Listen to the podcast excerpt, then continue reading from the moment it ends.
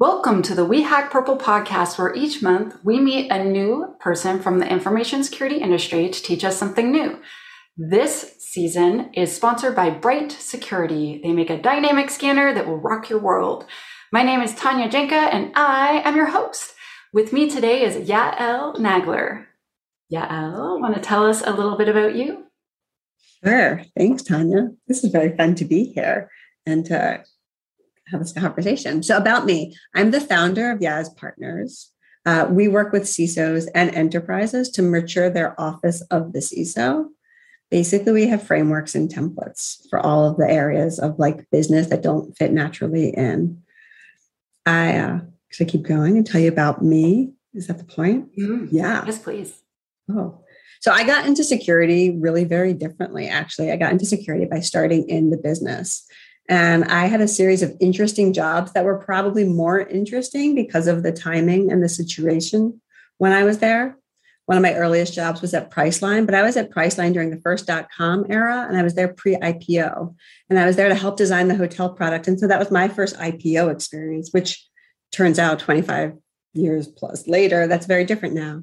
And at some point after Priceline, I was at Arthur Andersen, which for those in the US know was really important during the Enron and the first Sarbanes Oxley focus on like corporate collapses. And being on the inside of a company that was experiencing crisis was really interesting. But it wasn't my last crisis because I then went to JP Morgan well, really, I started at Bear Stearns, and then the financial collapse happened, and then we were acquired by JP Morgan. And then I was there through three more integrations of Washington Mutual and a variety of other companies.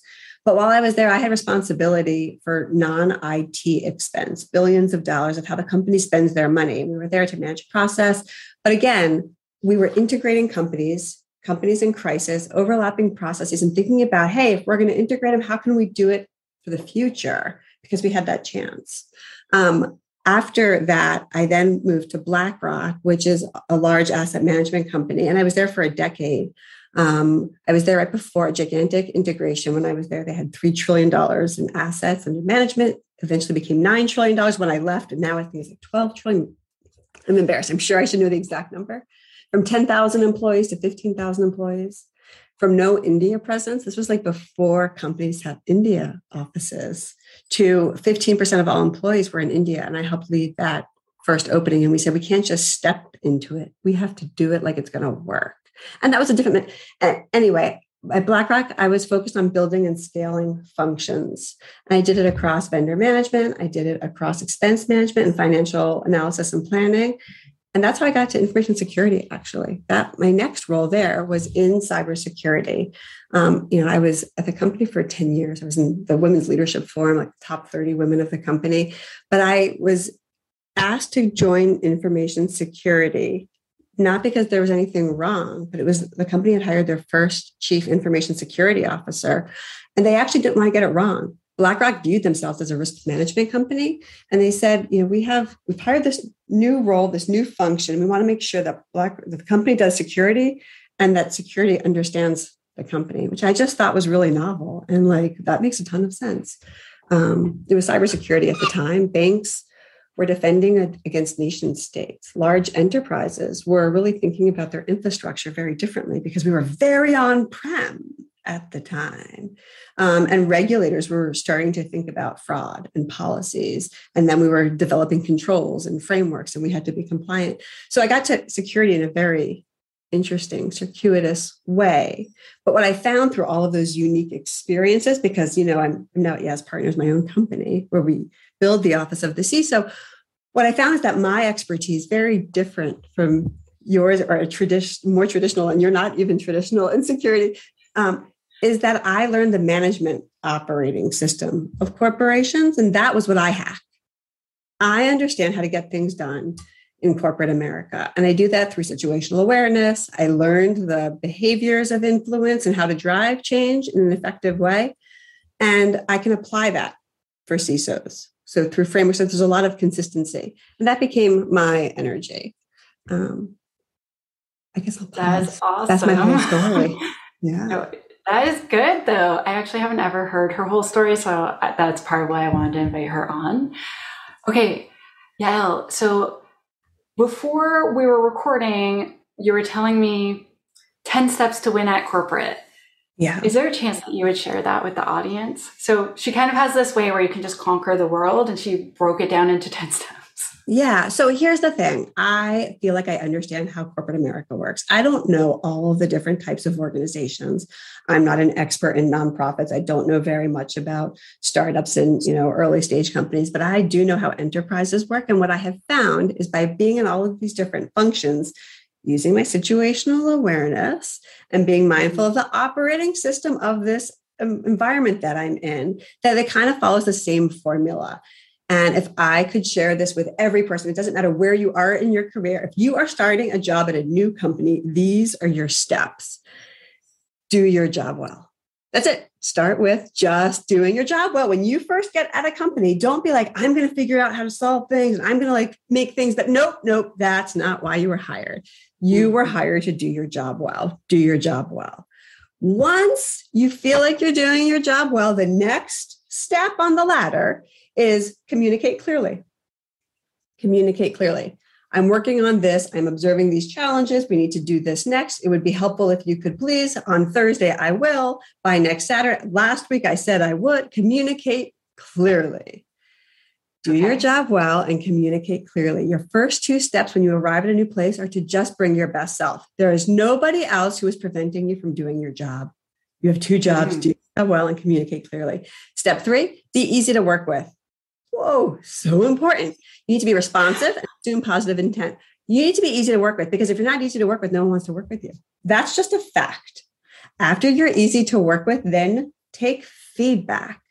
Taking feedback is an active experience. You're either asking for the feedback, you're receiving and appreciating and processing, or you are adjusting and correcting because of the feedback. Take feedback well and then add value. You won't get feedback if you're not easy to work with. So you've got to do your job well, focus on yourself, communicate clearly. Third step, be easy to work with. Now we're talking about people around you. You're widening your aperture.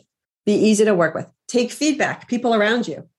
People are like assessing you because of how you take your feedback. And then add value. Hey, I noticed you were doing this. I used to do that and I found this help me. Whoa, thanks you just added value to me. We're focusing on the people around us. Next, five steps, six steps, share feedback. Oh, now you can share feedback. What's amazing is that hmm. you got to the company and you did your job well. No one wants to hear. So I recommend that you do this. You just jumped ahead. You haven't done your job well. You didn't communicate clearly. You weren't easy to work with. You didn't take feedback. You didn't add value. Then share feedback. By the way, you don't share feedback before you add value. I don't care when you receive your feedback, you add value before you share feedback. After you share feedback, the whatever, eight, nine, I don't have numbers. The next step is that you thread the needle. You connect the dots across different parts of the organization. Very important. You're connecting to the environment. You're becoming part of the company, not just the people around you. First, it was yourself, then the people around you, connecting with your, now you're in your environment. So do your job well, communicate clearly, be easy to work with, take feedback, add value, share feedback, thread the needle, then belong. Demonstrate that you belong. Give back. You're part of the environment, you're part of the company. Participate in the different ally organizations you know help with campus recruiting. Demonstrate that you belong because you are being long for the job or at least appear to be because that's what executives want to know that you're here for the long run. Then and only then can you challenge the status quo. That is number 9 you should never say so why do we do it this way until you have already, shall I repeat, do your job well, communicate clearly, be easy to work with, take feedback, add value, share feedback, thread the needle, belong. You have to belong before you challenge the status quo, only if you want them to listen. You can challenge it whenever you want, but if you actually want them to listen, you have to first belong before you challenge the status quo. My last step, and I know this was long, was then you can challenge yourself. You know, I guess I could be the CISO. Maybe I should take that job as COO. They've offered it to me. I don't really know how to do it, but all those other things are in place. So then you challenge yourself because you've got everything else you need behind you. You have permission. to reach for it. Those are my 10 steps. Oh my gosh. That is, I feel like a lot of people could do really well with that lesson, especially the part of you have to do these five things before you start giving feedback randomly to people, especially if they did not ask for it. Like it's one thing if someone says, Hey, I, I wrote this document. Can you check my grammar or whatever? That's you adding value because they've asked you right. to, to help them edit something or whatever, right? Versus like going to, especially to another team and saying, Hey, I'm seeing this. Like, I would really like it if you did that. Like trying to tell people suggestions of how yeah. they could do their job yeah. better demonstrating your own value first and doing all those other things seems really, really important. Right. Yeah. It doesn't even matter what level you're at. This is anytime you enter a new company or a new environment. Mm. Like you would tell any kid in school as well, like just focus on it's just anytime you walk work into a new company, whatever level you're at, you have to do your job well. That's it. And then you move yeah. on. Oh my gosh. There are mm-hmm. so many people that are still struggling with number one. well, that I can't help with. I can't help with that one. Call me when you're like in three or four. okay, so I have more questions. Yeah. So we were talking about CISOs. Mm-hmm. And so first of all, can you tell us the type of CISOs you know? Yeah. And then how to talk so CISOs will listen and how to listen so CISOs will talk. So we were talking about so, this a bit. Yeah. Yeah. Um, so I, I was complaining when we were speaking earlier that these days what's very trendy that you see all of the social media all these influencers talking about is how to like talk to boards and cybersecurity and talk to boards. And i was um, pointing out that it took me a while to realize that i had to find speakers who had experiences similar to the challenges i was faced with and listen to those people speak about talking to the boards.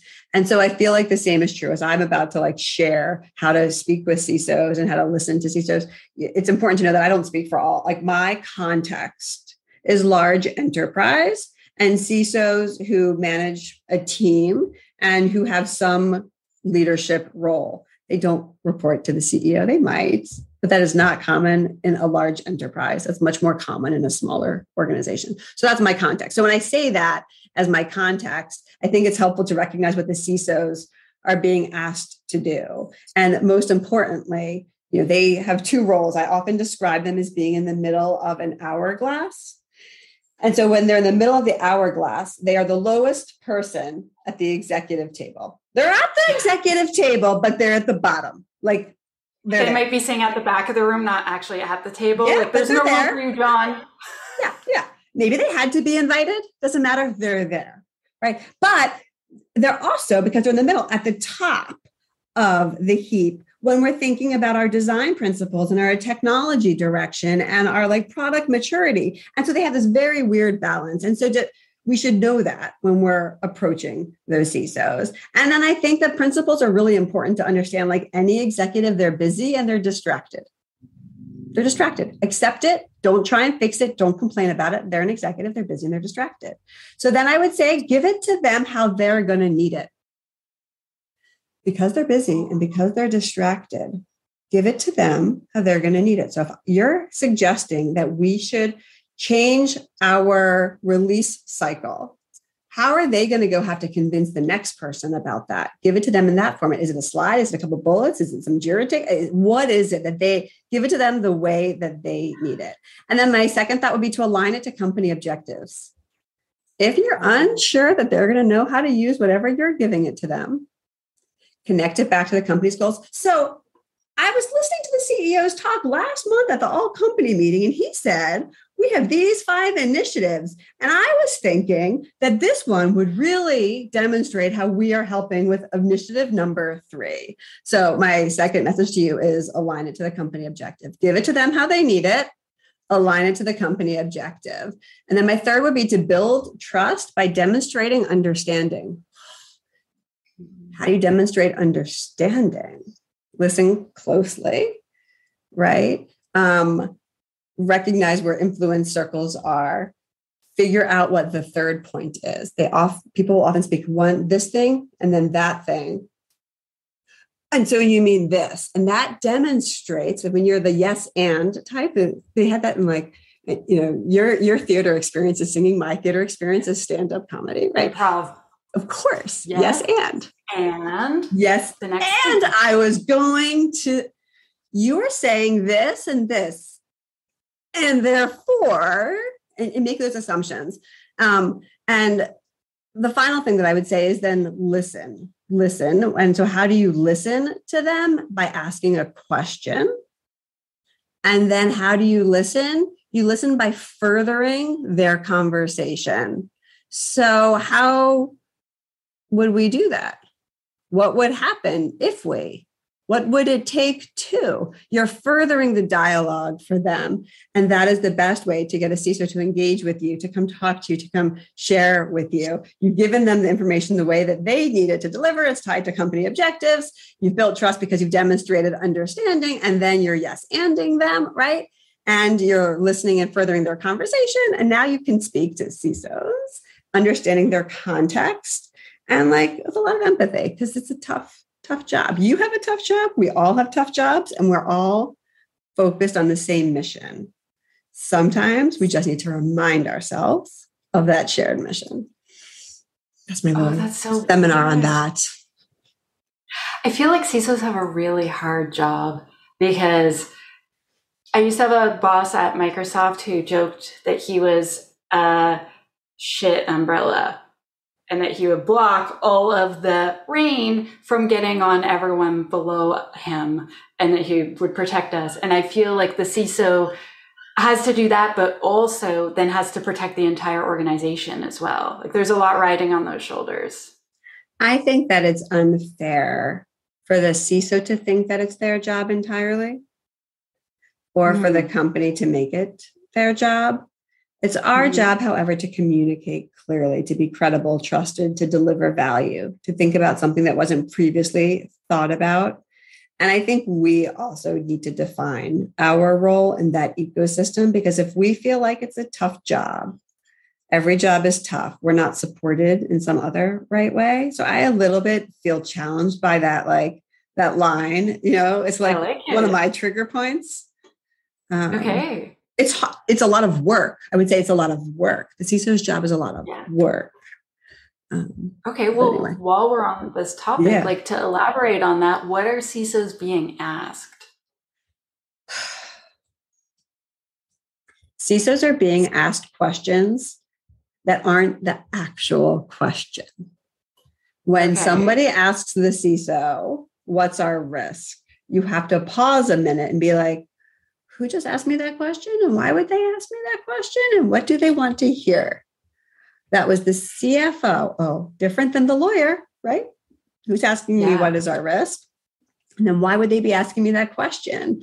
Stock dip, we just sold a company, we just acquired a company, the economy, like why would they be asking or losses or how much money we need to have on hand um, or our investments? Because I just asked for like, you know, another big why would they be asking that question? Then what do they want to hear? They want to hear a quantified amount of risk. They want to hear if it's better or worse. They want to hear what we're doing about it. What do they want to hear? So I would say that what they're being asked isn't always the question. And we are getting sloppy by moving too quickly and presuming, especially as CISOs are being asked by more members of the corporation, of the management operating system. We need to slow down and listen to the question because what we're being asked isn't usually what the what we are inclined to answer. Um, so that's my like very long-winded question uh, answer. And then what I would say specifically, what they're being asked is they're being asked to consider corporate risk.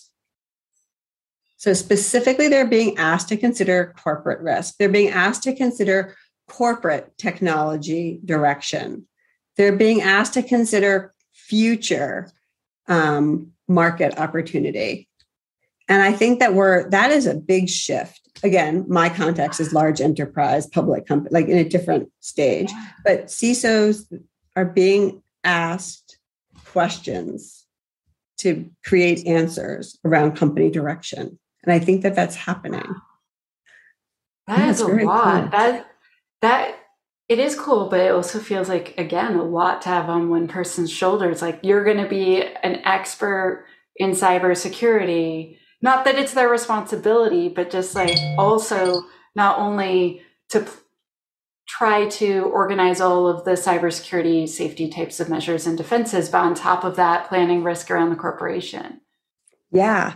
And I think that it's because their scope is changing. I think they're losing other parts of their role because they're just naturally falling into the technology group. Like I think that you know, we're seeing engineers who are just designing and engineering with security. So we no longer have to own such a big function or a team because if we're sitting in the business, like it still exists. a big function, it's a big team, but it's embedded, right, in engineering.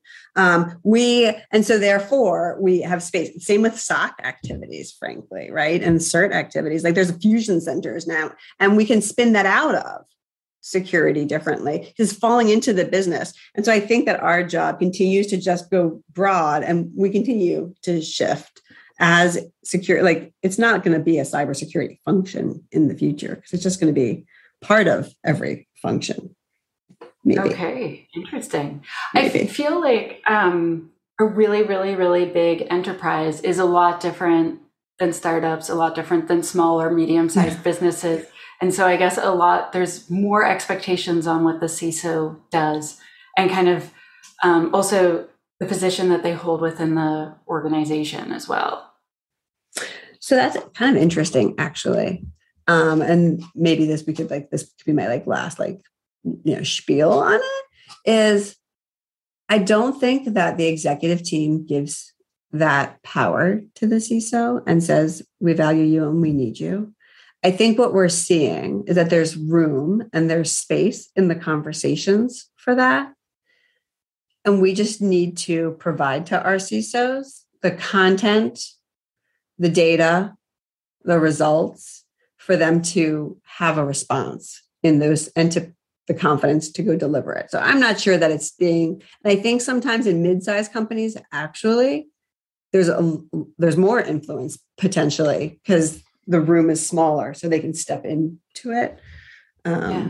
But it's kind of an interesting question. Like, I don't know where there is more influence or not. I, I, I can see it differently.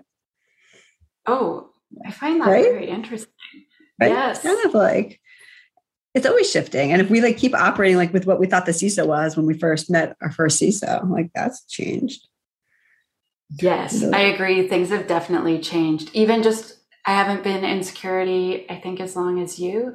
And I've already seen it change quite a bit just in the past five years, especially like the focus and the importance and the amount of legitimacy that the cybersecurity or information security team has in an organization compared to before. I feel like the priority the priority is is bigger and it's more visible now than ever before.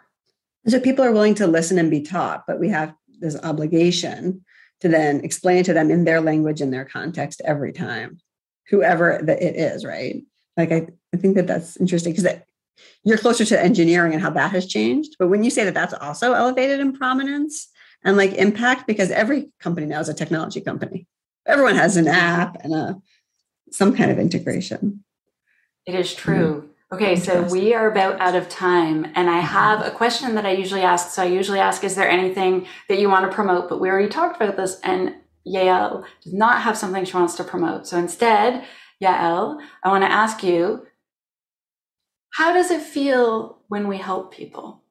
When you do your job well and you really help someone? I mean, so what's interesting is that we, we talked about this just before because I was talking about my son, how my like nine year old son was explaining to my 11 year old daughter the reason she should help other kids was really for her because it feels good for her. And and then you and I were also talking about what we get and you like to help big groups on stage in conferences and i much prefer the smaller intimate like but I think we share the same feeling. We get that same reward from helping and seeing the ripple effects of it.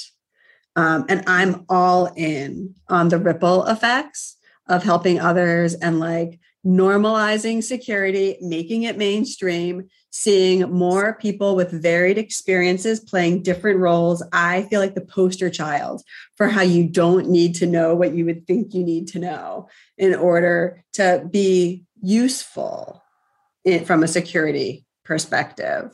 And I'm all in on like leaning into whatever your thing is that makes you sparkle and bringing that to security because it just matters like a ton. So yes. I am all in on helping others and sharing and giving back.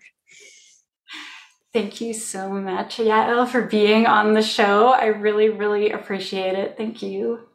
Thank you. Okay, bye everyone.